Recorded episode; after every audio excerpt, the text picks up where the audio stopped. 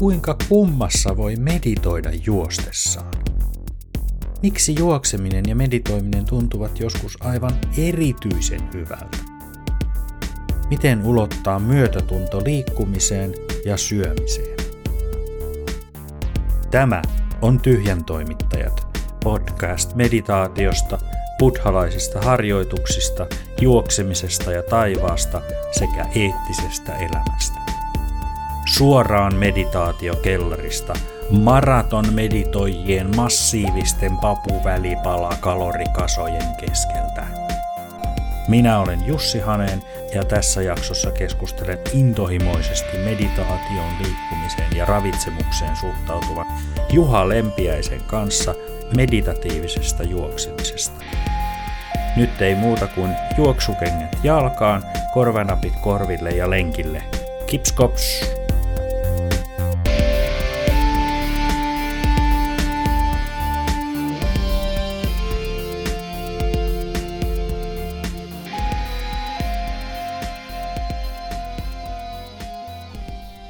Tervetuloa jälleen tänne meditaatiokellariin. Kellarista kuuluu puhetta ja haastattelijana toimin minä, Jussi Haneen, jälleen kerran. Ja sieltä paikalle juuri onkin juossut tämänkertainen vieraamme Juha Lempiäinen. Lämpimästi tervetuloa Juha. Kiitos Jussi. Mitäs kuuluu? Kiitos, ihan hyvää. Juoksemisen jälkeen aina hyvä fiilis. Aiheenamme tänään on siis meditatiivinen juokseminen ja ehkä ehditään vielä loppupuolella parantaa koko maailmakin. Eikös vähän tämmöinenkin ollut toiveena? No se olisi hienoa. No se on hyvä. Meillä on täällä tyhjän toimittajissa tämmöisiä pi- pieniä tavoitteita askel kerrallaan. Mä tiedän, että sä oot meditoinut pitkään, mutta juossut varmaan vielä pidempään, ainakin kilometreissä ja matkassa mitattuna. No se pitää paikkansa. Joskin ehkä mä oon aloittanut juoksemisen noin vuotta aikaisemmin kuin meditoimisen, mutta molempia on satunnaisen tai satunnaisesti tullut tehtyä kyllä, kyllä pitkään sitten jo vuosissa mitattuna ainakin. Niinpä. Pääseekö juoksemalla pidemmälle kuin meditoimalla? Nyt tuli liian vaikea filosofinen kysymys. Kyllä. Voitaisiin aloittaa siitä, että minkälaista urheilu- tai liikuntaharjoittamisen historiaa sulla on? No ihan lapsena mä oon puhellut pihalla kaikenlaista, ollut aina kova menemään kiipeillyt puissa ja leikkinyt poliisia ja rosvoa ahkerasti, ei paljon paikallaan pysynyt. Ja sitten vähän pelannut fudista ja joskus seitsemänvuotiaana innostunut harrastamaan karatea. Sitä mä harrastin noin seitsemän vuotta. Mutta sitten jossain siinä matkan varrella, mä olin, mä olin aika vanha sitten niinku voimisteluun, mutta aloitin telinen voimistelun kuitenkin sitten melkein 11-vuotiaana ja se vei sitten kyllä aika mukana, että hyvin pian mä siellä voimistelusalilla sitten olin sekä aamusi että iltasi ja välissä kävin vähän koulussa ja sitä tuli sitten harrastettua. Se on vaikea määritellä, että milloin mä oon lopettanut, mutta vajaa kolmikymppisenä sitten 2009 vikaa kertaa kisannut ja sitten sen jälkeen vähän himmailu, että vähemmän jumppasalilla ja sitten enemmän kaikkea muuta. Aloittanut kiipeämään ja juoksemaan ja eh, se, että kun se on ollut niin totunnaista itselle sitten liikkua, liikkua aamuin illoin, niin sitten sitä on jatkanut jos en nykyään ihan aamuin illoin, niin lähes joka päivä mä jotain vähän sen teen. Ja nykyään tosiaan eniten ehkä juoksemista ja sitten siinä ohella, ohella muita tällaisia enemmän kestävyyslajeja nykyään sitten, että käyn uimassa ja sisäsoutua satunnaisesti ja kesällä pyöräilen sitten ihan siksi, että se on näppärä tapa liikkua paikasta toiseen. Samoin kuin se juokseminenkin siis, että se on täällä Helsingissä yllättävän näppärää. Millaisia matkoja sä juokset tai kuinka paljon sä juokset nykyään? Se vähän vaihtelee. Nyt on viime aikoina ollut, ollut sitten arjen kuviot semmoiset, että on saanut hyvän juoksurutiinin, niin nyt on varmaan taas viimeiset kuukaudet, kun on paikatkin pysynyt ehjinä puuta koputtaen tässä samalla, niin äh, semmoista jotain sataa kilometriä viikossa välillä enemmänkin, mutta sitten välillä tulee toki niitä viikkoja, että tulee vähemmän kilometrejä, kun muuten ei sitten oikein paikat kestä, mutta, mutta se on mm, helposti kun käy lapsuuden kodissa äidin luona, niin sinne tulee sitten suuntaansa 16 kilometriä ja sitten saattaa illalla juosta takaisin, niin sitten se on päivässä se 30 kilometriä ja sitten seuraavana päivänä vähän kevyempi päivä toki. Joo, tämä kysymys ei ole tarkoitettu kehusteluksi, vaan ihan niin kuin kuuntelijoille vähän taustaksi, että, että millaiselta pohjalta jossain päivityksissä näin, että sä olit jossut miten maratonin ja vielä päälle puolimaratonin. No se oli, täytyy viime keväänä kokeilla, kun Helsinki City Running Days markkinointiin tällaista pakettimatkaa, niin sitten mä olin ilmoittautunut sinne maratonille. Niitä mä oon tosiaan viimeisen kymmenen vuoden aikana innostunut juoksemaan, kun todennut, että sitten kun on hyvä siltä, niin kun on alkanut juoksea paikasta toiseen, niin sitten on siinä samalla tullut semmoinen hyvä pohjakunto, niin sitten on ollut kiva mennä näihin juoksutapahtumiin mukaan. Ja nyt kun oli ilmoittanut sinne maratonille ja sitten oli mahdollisuus, että voi mennä vielä siihen pienen tauon jälkeen juokseen sen puolimaratonin, niin sitten mä ajattelin kokeilla, että miltä se tuntuu. Ja no se, se jälkimmäinen ei välttämättä tuntunut ihan hirveän hyvältä, mutta se oli ihan mielenkiintoinen kokemus kyllä. Joo, itsekin on jonkun verran yrittänyt, yrittänyt juosta tuota pitkää matkaa, niin sillä tavalla huomannut, että, että ne juoksutapahtumat tosiaan ei ollutkaan, niin aluksi ajattelin, että nämä tyhmiä hommia, mutta niissä onkin jotain semmoista yhdessä juoksemisen iloa, että mäkin niihin sitten aloin, aloin, aloin niitä kymppejä ja puolikkaita juoksemaan jossain vaiheessa. Se tuntuikin jotenkin hyvältä eikä semmoiselta kilpailulliselta ollenkaan. Just näin. Se on eräs hyvä ystäväni joskus totesi, että ne on ihan mahtavia tapahtumia, kun kaikki on vähän niin kuin sydän auki siellä, niin ja se on kyllä vähän niin kuin joulu, joulu olisi, että kaikki tuntemattomat kyselee siellä, niin että miten sun juoksu ja semmoista, että ollaan me hulluja, kun me tällaista tehdään. No niin, niinhän se on, ollaan me hulluja, mutta se on yhdessä tekemistä, niin on tosi jees. Miten sä oot päätynyt meditoimaan? No se tuli kanssa jumppailun kautta. Mm, mä aloin joskus 16-vuotiaana, kohan se oli, meillä oli äh, voimistelusalilla sitten. Sie- siellä oli tällaisia niin kuin urheilupsykologiaan liittyviä pari jotain koulutustilaisuutta. Ne saattoi olla siihen valmentajakoulutukseenkin tai ohjaajakoulutukseen liittyviä. Ja sitten mä sain yhdeltä kaverilta, kun siellä oli vanhempia maajoukkueen voimistelijoita sitten silloin miesten maajoukkueesta, niin sieltä oli sitten kaveri kopioinut sellaisen harjoitus CD, missä oli tällaisia mielenharjoitteita ja ne oli sitten käytännössä ihan samoja niin kuin harjoituksia, joita, tai osittain samoja harjoituksia, joita nykyään sitten tekee. Et siellä oli valjastettu urheilupsykologian käyttöön buddhalaisen perinteen keskittymisharjoituksia ja ajatusten huomiointia ja sitten erilaisia mielikuvaharjoituksia. Et silloin niiden tarkoituksena on ollut tulla paremmaksi voimistelijaksi ja sitten nykyään tarkoitusperät jossain määrin muuttuneet, mutta ihan samoja juttuja sitten tulee tehtyä. Mitä harjoituksia ihan käytännössä, minkälainen sun meditaatiosessio on?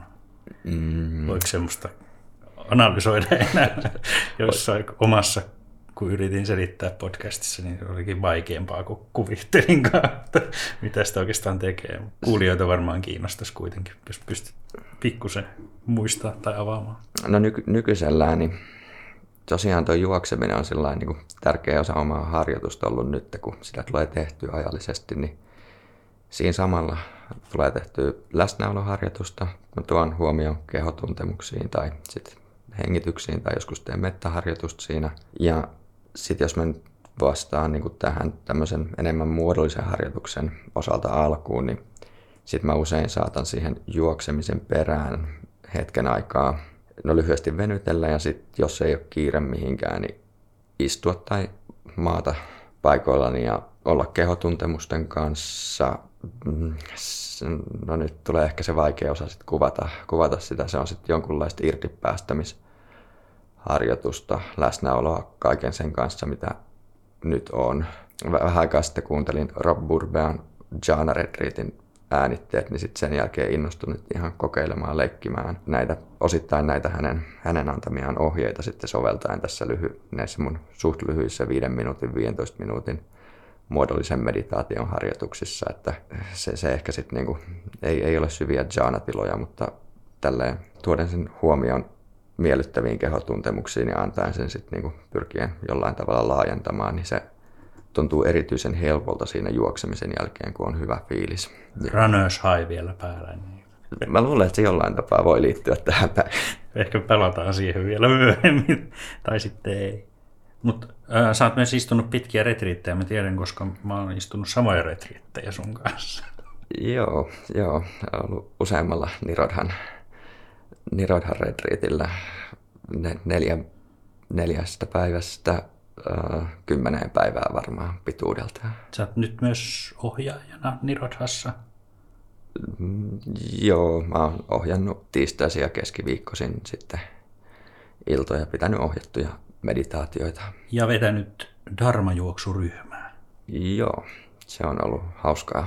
Ja siitä päästäänkin varmaan nyt sitten siihen, että mitä ihmettä on meditatiivinen juokseminen, kun eikö meditaation pitäisi olla sitä, että on paikallaan ja ei tee mitään ja on tosi keskittynyt ja juokseminen on semmoista säheltämistä ja puhisemista ja väsymistä ja kaikkea muuta kuin meditaatiota. Tuo on jonkin mielenkiintoinen, mielenkiintoinen aina termien määrittelyä ja asioiden määrittelyä, niin se, se, että miten määritellään just sitä, että mitä on meditaatio ja missä kohtaa se meditaatio alkaa ja loppuu, että jos se on lattialla istuu jalat ristissä, niin onko se ainutta oikeaa meditaatiota? Ja sitten jos vähän vahingossa liikauttaa jalkaa tai lähtee sitten liikkeelle, lähtee kävelemään, lähtee juoksemaan, niin milloin se muuttuu sitten muuksi kuin meditaatioksi? Ja sitten toisaalta just tälleen vielä vähän tähän filosofoiden ja määritellen, niin en osaa kertoa herra Patanjalista sen enempää, mutta käsittääkseni hän on tunnettu joogapiireissä ainakin kirjoittanut Patanjalin joogasutran ja siellä hän toteaa sitten,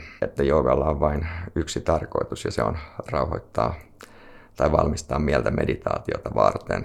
Ja joogahan on tietysti mielessä, tai se voidaan myös määritellä sitten, jotkut määrittelee sen meditaatioksi, mutta sitten niin tietoiseksi liikkeeksi ollaan läsnä mm, kehotuntemusten kanssa ja kuitenkin liikutaan sitten siinä iso osa ajasta, niin, niin siinä mielessä voidaan ajatella, että tämä meditatiivinen juokseminen ja se, että siitä liikkeestä tulee sitten vähän vauhdikkaampaa, niin se voi olla yllättävän meditatiivista ja läsnä olevaa ja sitä ainakin oman kokemuksen mukaan niin myös sitä kautta niin kuin muokata, muokata mieltä tai saa, saa sitten silleen ihan positiivisia vaikutuksia, jotka säilyy muuallekin kuin pelkästään siihen juoksemissession aikaan tai sen ajan.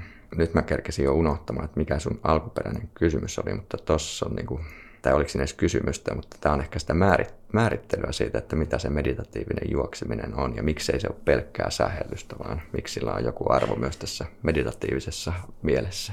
Se oli oikein hyvin vastattu. Tota, äh, olisiko sinulla vielä jotain sanottavaa siitä, miten se ihan konkreettisesti tehdään? Onko siinä jotain tekniikoita tai tämän kaltaista?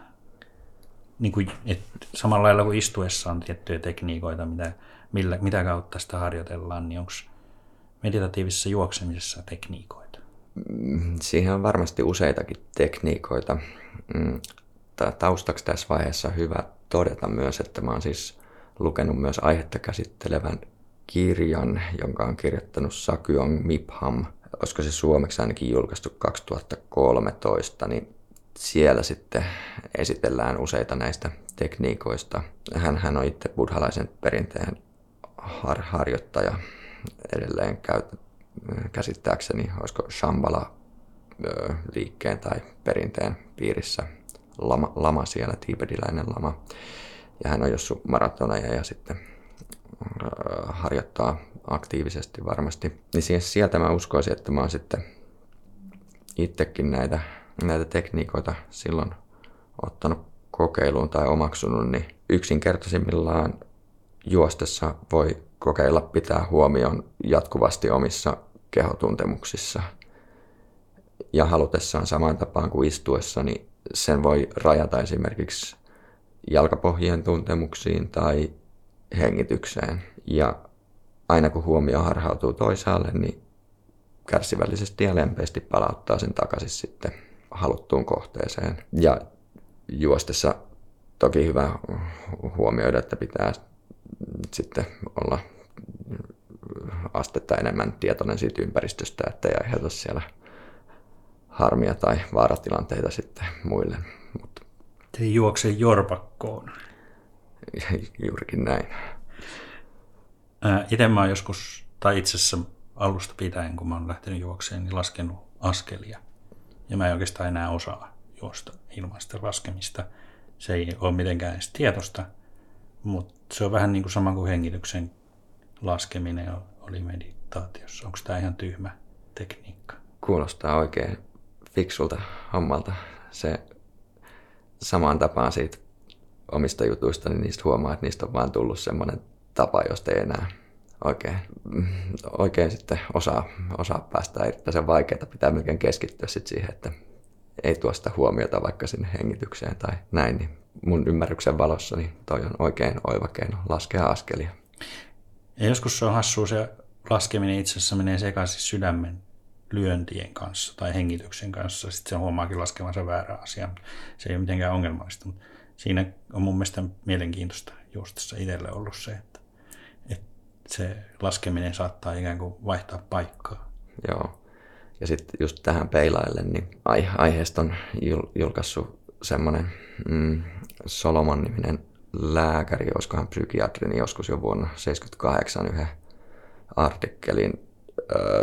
Se oli sitten niinku psykoterapian oheisharjoitteena tai tukena meditatiivinen juokseminen niin potilailla ja heillä se sitten, hän siinä viittaa muihinkin artikkeleihin, mutta heidän ohjeensa on siinä just, että potilasta ohjeistetaan juoksemaan niin kuin rauhallista tahtia vähintään tunnin verran ja tuomaan koko aika huomioon kehotuntemuksiin, hengityksiin ja samaan aikaan toistamaan tai laskemaan lukua yksi, hmm. palaten aina yksi. Että he, heille ei niin kuin ohjeessa ollut jatkaa sen pidemmälle ja pitää just tämmöinen vähän niin kuin effortless, niin että ei ole liikaa yrittämistä, vaan ihan vaan laskea ja antaa mennä. Joo. Ja sitä mä oon joskus miettinyt itse juostessa, että eihän sitä kauhean niin kuin tietoisesti mielellä ajatellen pysty tuntitolkulla juoksemaan. Jossain vaiheessahan se mieli antaa myös niin kuin tavallaan periksi, että onko se, eikö sekin ole yksi vähän niin kuin semmoinen meditatiivisen juoksemisen tavallaan automaattinen puoli, että vaikka ei harrastaisi meditaatiota, niin, niin pakkohan se nyt on, että ei sitä niin kuin jaksa. Tai miten mä selittäisin, en mä tiedä osaanko mä selittää.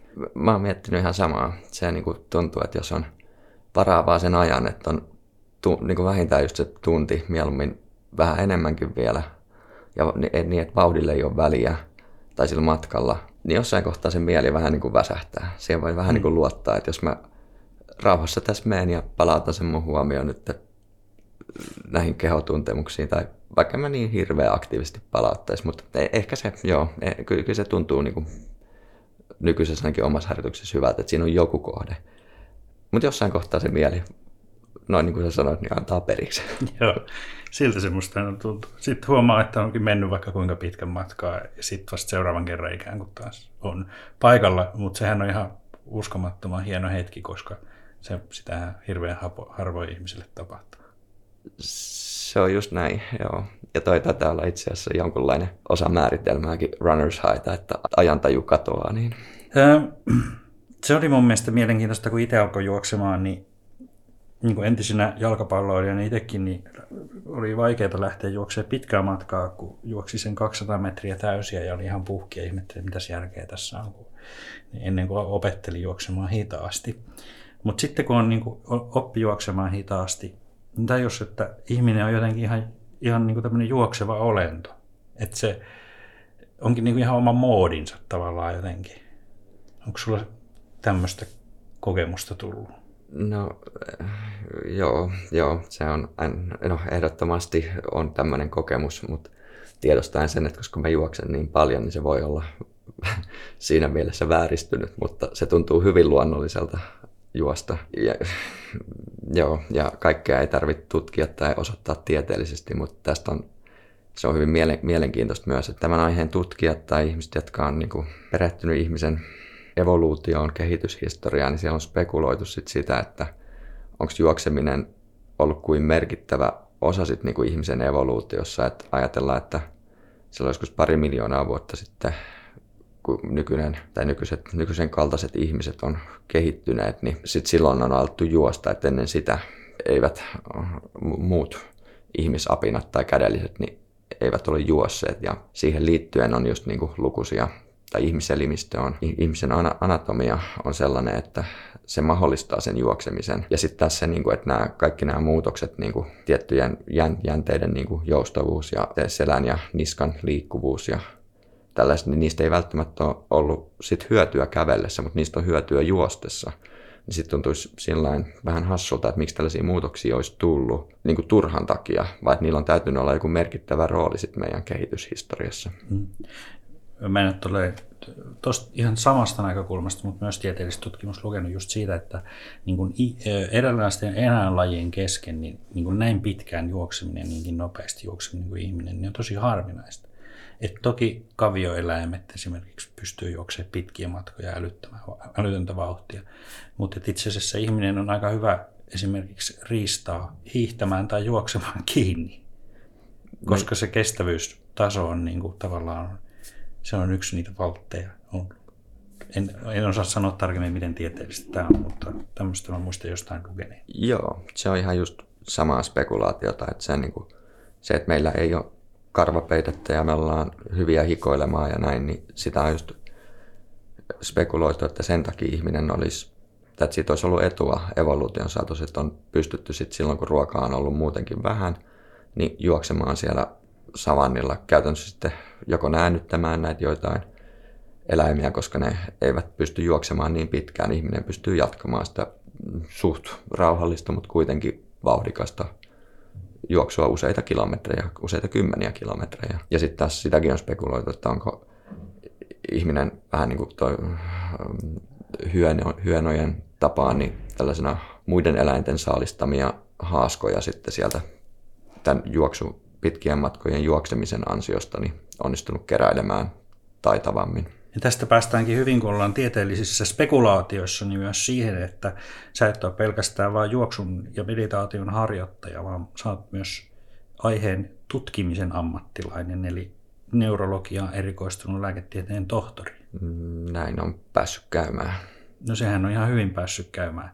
Minkälaisia positiivisia vaikutuksia juoksemisella on ihmiselle tai meditoimisella ihmiselle?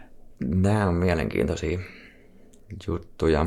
Ja aiheesta löytyy varmasti varsinkin viime vuosilta vaikka kuin paljon tutkittua tietoa, mutta mä toivoisin melkein, että se on itsestään selvääkin sitten, että juoksemisella on ihan lukuisia fyysiselle terveydelle selviä vaikutuksia, hyötyjä. Että se vahvistaa lihaksia, parantaa hapenottokykyä, verenpaine laskee, veren rasva-arvot paranee, LDL, huono kolesteroli pienenee ja hyvä kolesteroli nousee, eli HDL-arvo. Nämä, nämä on edullisia muutoksia sydän- ja verisuonitauti, öö, sairastuvuutta tai terveyttä ajatellen, koska ne on, sydän- ja verisuonitaudit on länsimaissa suurimpia tappajia, niin silloin on tärkeää, että näiden sairauksien riskiä pyritään vähentämään ja siinä juokseminen on ihan mahdottoman oiva keino sitten se, siitä myös paljon, paljon viime vuosilta tai vuosikymmeniltä näyttöä, että se parantaa myös mielialaa ja äh, ahdistusoireita ja äh, on useissa tutkimuksissa osoitettu, että liikunnalla ja monesti on käytetty sitä liikuntamuotona juoksemista, niin liikunnalla on yhtä tehokas vaikutus kuin mielialalääkkeillä niin masennuksen hoidossa, keski masennuksen hoidossa, niin ja ei ole käytännössä niin kuin sivuvaikutuksia, haittavaikutuksia, mitä nyt lenkkareita joutuu ostamaan, jos semmoisia juostessa käyttää. Karmea sivuvaikutus. Se, se on. Entäs meditaation positiivisia vaikutuksia? Meditaatiotutkimusta on kanssa tehty ja siitä on sitten ehkä enemmän, enemmän tutkimusnäyttöä just täällä psykiatristen sairauksien puolella mie- mielen kannalta, niin sen muistaa ulkoa ainakin, että metameditaatio on osoitettu krooniseen, krooniseen kipuun auttavan. Ja sitten on näitä tämmöisiä vähemmän laadukkaita tutkimuksia ehkä, mm, jotka ei ole sitten niin isoja tai ei ole satunnaistettuja, niin sitten on luku, lukuisia niin masennukseen, ahdistukseen, posttraumaattiseen stressireaktioon ja näitä, miten näiden luokitellaan sitten eri, erilaisia psykiatrisia sairauksia. Paljon ne menevät siis päällekkäin. Luokittelulla on oma arvonsa, mutta, mutta mielenterveyden kannalta niin meditaatiolla on, on ihan huimasti osoitettuja, osoitettuja hyötyjä. Ja ehkä niin kuin fyysistä terveyttä ajatellen, niin lähimpänä on se kroonisen kivun hoito sitten. Minkälaisia, tota, miettii, että ainakin omat kokemukset sekä juoksemista että meditaatiosta, niin on tietysti tämmöisiä niin kuin rauhoittumiseen ja kontrolliin liittyviä asioita, mutta sitten osa on kyllä niin kuin varmaan just tästä äsken aikaisemmin mainitusta runners highstakin on kyllä sitten erilaisista neurokemiallisista reaktioista, dopamiinista, endorfiinista. Ja meditaatio varmaan ainakin oman kokemuksen mukaan ainakin joillain retriiteillä, niin on tainnut laukasta samankaltaisia palkitsemisjärjestelmiä kyllä kehossa.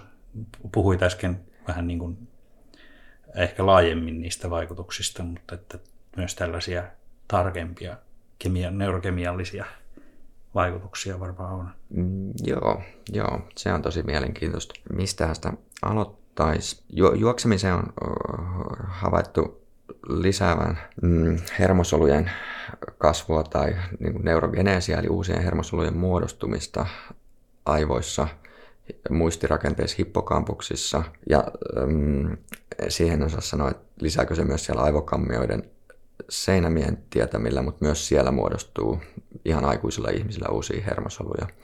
Ja suhteellisen kovatehoinen liikunta, kuten juokseminen, niin sen on osoitettu, että se lisää näitä ainakin hiirillä. Onko hiiret laitettu juoksemaan? Hiiret on joko laitettu juoksemaan tai heille on annettu mahdollisuus siihen. koska valitettavan usein näissä mm, nykyiseltä katsantokannalta jokseenkin epäeettisissäkin eläinkokeissa, niin siellä nämä eläimet eivät välttämättä pääse juoksemaan. Ja kun annetaan juoksupyörä, niin monet hiiret äh, viettävät vapaa-aikansa tässä juoksupyörässä. Ja sen on havaittu, että se tosiaan parantaa oppimista ja muistia.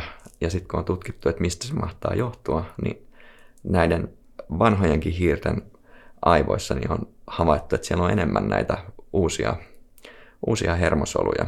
Ja sitten se on tosi mielenkiintoista, että kun puhutaan meditatiivisesta juoksemista ja meditaatiosta, niin iso osa näistä hermosoluista sitten kuitenkaan ei selviä, tai ne, ne ei jää sinne, ne tuhoutuu. Katsotaan, että no niitä muodostuu, mutta ehkä niillä ei sitten ole mitään käyttöä. Mutta sitten jos tekee jotain tästä keskittymistä vaativaa, ponnistelua, ponnistelua vaativaa, niin se auttaa säilyttämään nämä hermosolut ja sitten tältä, pohjalta on tehty myös ihan niin kuin, tämän hypoteesin pohjalta niin ihan kliinisiä tutkimuksiakin, sit, joissa on yhdistetty sitä, että ensin tehdään meditaatioharjoitusta ja sitten sen perään juostaan. Ja ajatuksena se, että saataisiin tuotettua uusia hermosoluja ja sitten se meditaatioharjoitus ja keskittyminen, niin se auttaa sitten säilyttämään ne. Ja, ää, tällä menetelmällä on sitten sit on vuonna 2016 Eli mm, seitsemän vuotta sitten niin osoitettu, että se lievitti koehenkilöiden masennusoireita ja sitten on samalla menetelmällä niin, ää, lääketieteen opiskelijoiden kokemaan stressiä ja ahdistusta onnistuttu lievittämään sitten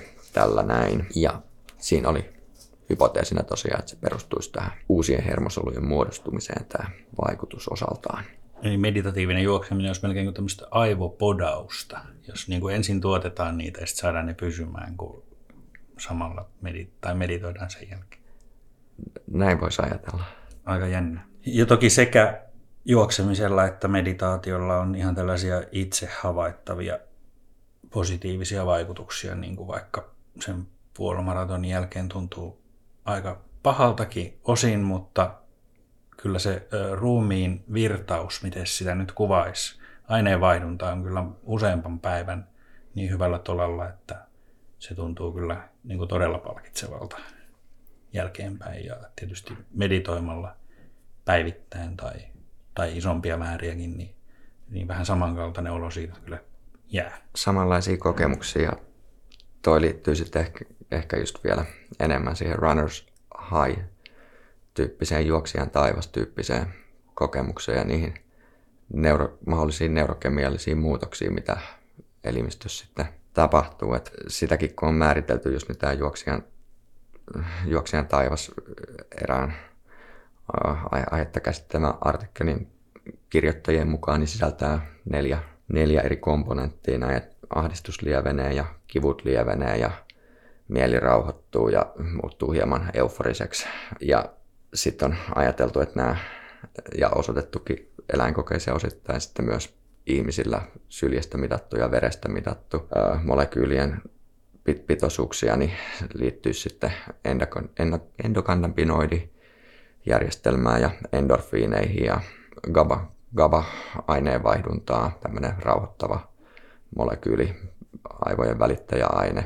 Ja sitten osaltaan tämmöisten hermokasvutekijöiden niin kuin BDNF, Brain Derived Neurotrophic Factor, aivo, aivosta peräisin oleva hermokasvutekijä, niin näiden pitoisuuksien muutoksiin. Ja, ja sitten koska aivot ei kuitenkaan ole ja elimistö niin yksinkertainen, niin sitten täytyy spekuloida ja on hyvin todennäköistä, että siihen liittyy myös sit serotoniini ja dopamiini ja noradrenaliini aineenvaihdunnan ja varmasti myös muiden molekyylien muutoksia näissä her- hermoverkoissa aivoissa, mitkä, mitkä saa sitten näiden, muun muassa niin nämä, näiden tutkijoiden luettelemat neljä, neljä komponenttia, se ahdistuksen lievenemisen ja kivun lievenemisen ja mielen rauhoittumisen ja euforian aikaiseksi. Et se on varmasti niin kuin aika iso koktailikin, mitä siellä aivoissa muuttuu. Kyllä, ja muutaman kerran ainakin itse on juostessa, en tiedä onko sulle käynyt koskaan näin, mutta ihan juoksun aikana iskenyt se.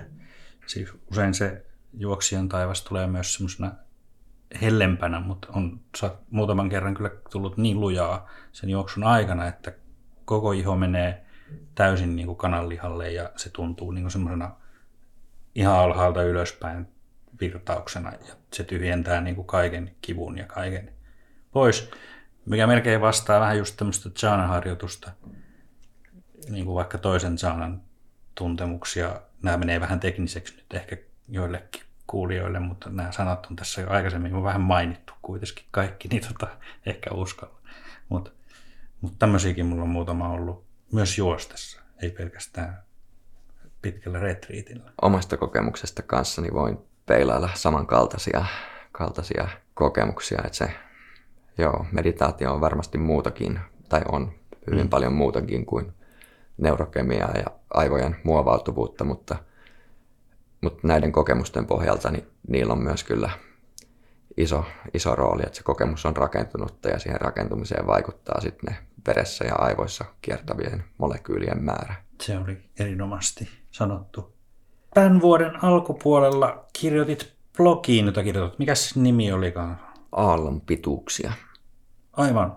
Niin tota, tammikuun kahdeksas päivä kirjoitit juoksemisen ja mettaharjoituksen yhdistämisestä. Miten ihmeessä se onnistuu? Sekin on mahdollisesti, nyt en muista sata varmasti, mutta se on mahdollisesti siitä samasta kirjasta, jonka olen lukenut silloin kymmenisen vuotta sitten, niin tämäkin tekniikka. Mutta ideana siis tuoda huomio hyvän tahdon toiveeseen ihan saman tapaan kuin istuessa, mutta valitsee siitä juoks, juoksumatkasta joko niin ottaa viisi minuuttia ja pyrkii kehittämään hyvää tahtoa itseään kohtaan, sitten viisi minuuttia ja hyvää ystävää kohtaan, viisi minuuttia jotain neutraalia henkilöä kohtaan ja sitten vielä viiden minuutin pätkä pyrkii kehittämään hyvää tahtoa jotain hankalaa henkilöä kohtaan. Tai sitten vaihtoehtoisesti ottaa jonkun kilometrin pätkän, jonka juoksee ja sinä aikana pyrkii tekemään tätä, tai tekee tätä harjoitusta, pyrkii kehittämään hyvää tahtoa. Juostessa on toki hyvä pitää sitten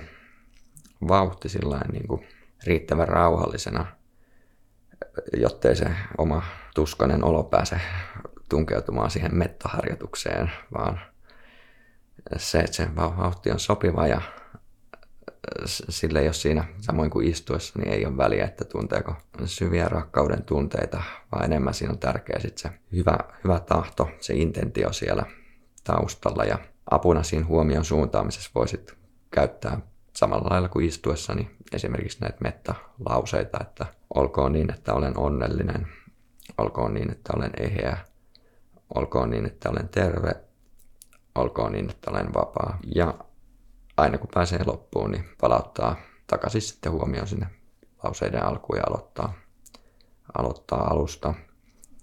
Hyvän tahtoisuudesta puhuttaessa voitaisiin puhua vielä siitä, että on yksi aihe, joka mä tiedän, että on lähellä sun sydäntä, ja se on ravitsemukseen liittyvä, eli vegaaninen syöminen. Pitää paikkansa. Aktiiviurheilijana ja liikkujana ja vegaanina. Sä oot siis sitä mieltä, että lihaa ei tarvita missään muodossa. Eikö se näin ole se sun ajatus? Pitää paikkansa tämäkin. Millä tavalla sitä perustelet? Evoluution saatossa ihminen on syönyt sitä, mitä on ollut saatavilla ja varmasti joissain historian vaiheissa se on voinut olla tärkeäkin, tärkeätäkin, että on pystytty käyttämään sitten myös lihaa ravintona, jos ja kun muuten ei ole sitten ollut mahdollista riittävän monipuolista ruokavaliota kasata, että olisi pysytty hengissä.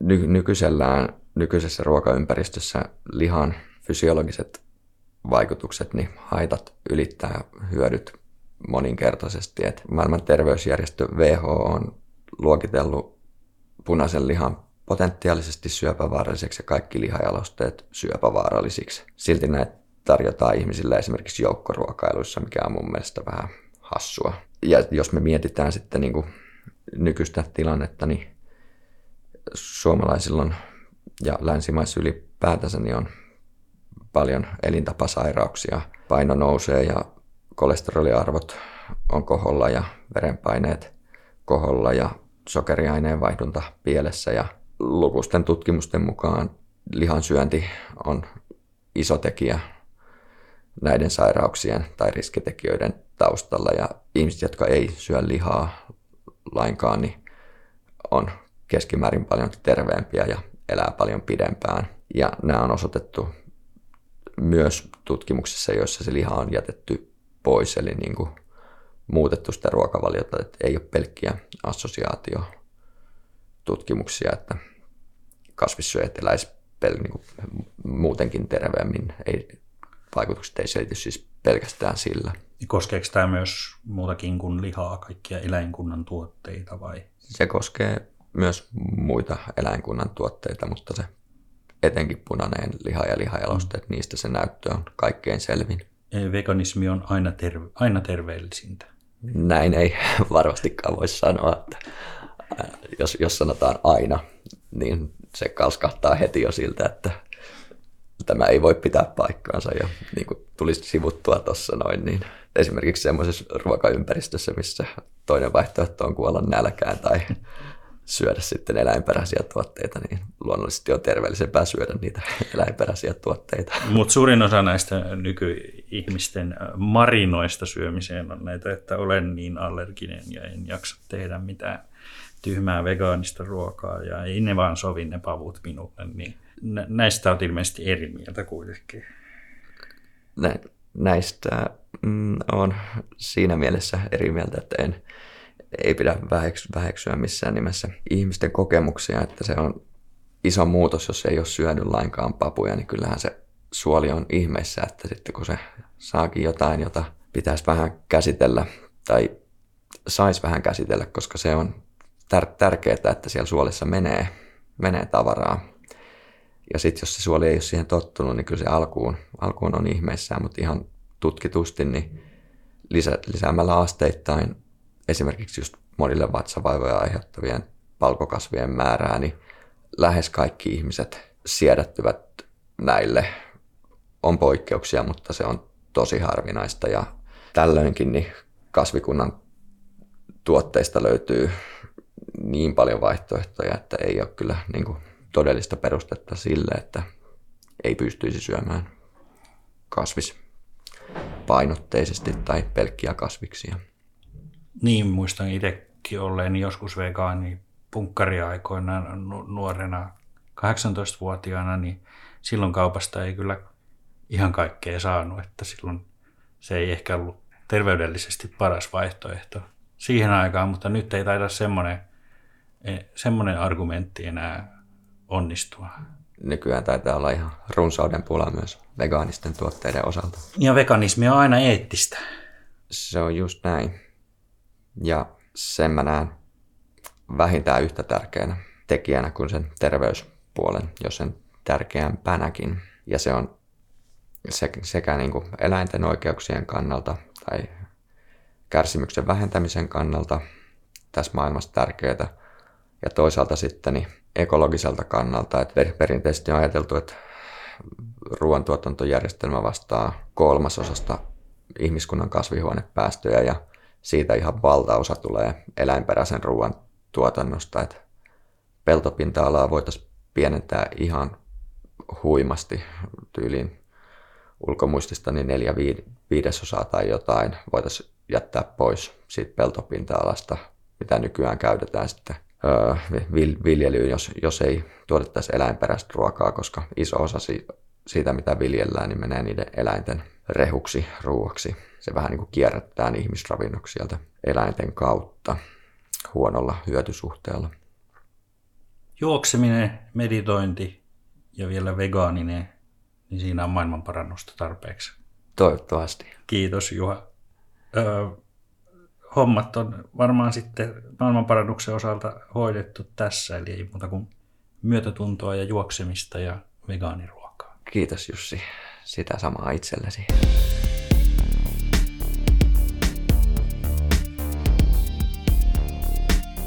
Tyhjän toimittajat. Hidasta asiaa hitaille ihmisille. Kuuntele muut jaksot ja löydä lisätietoa tästä jaksosta osoitteesta tyhjantoimittajat.fi.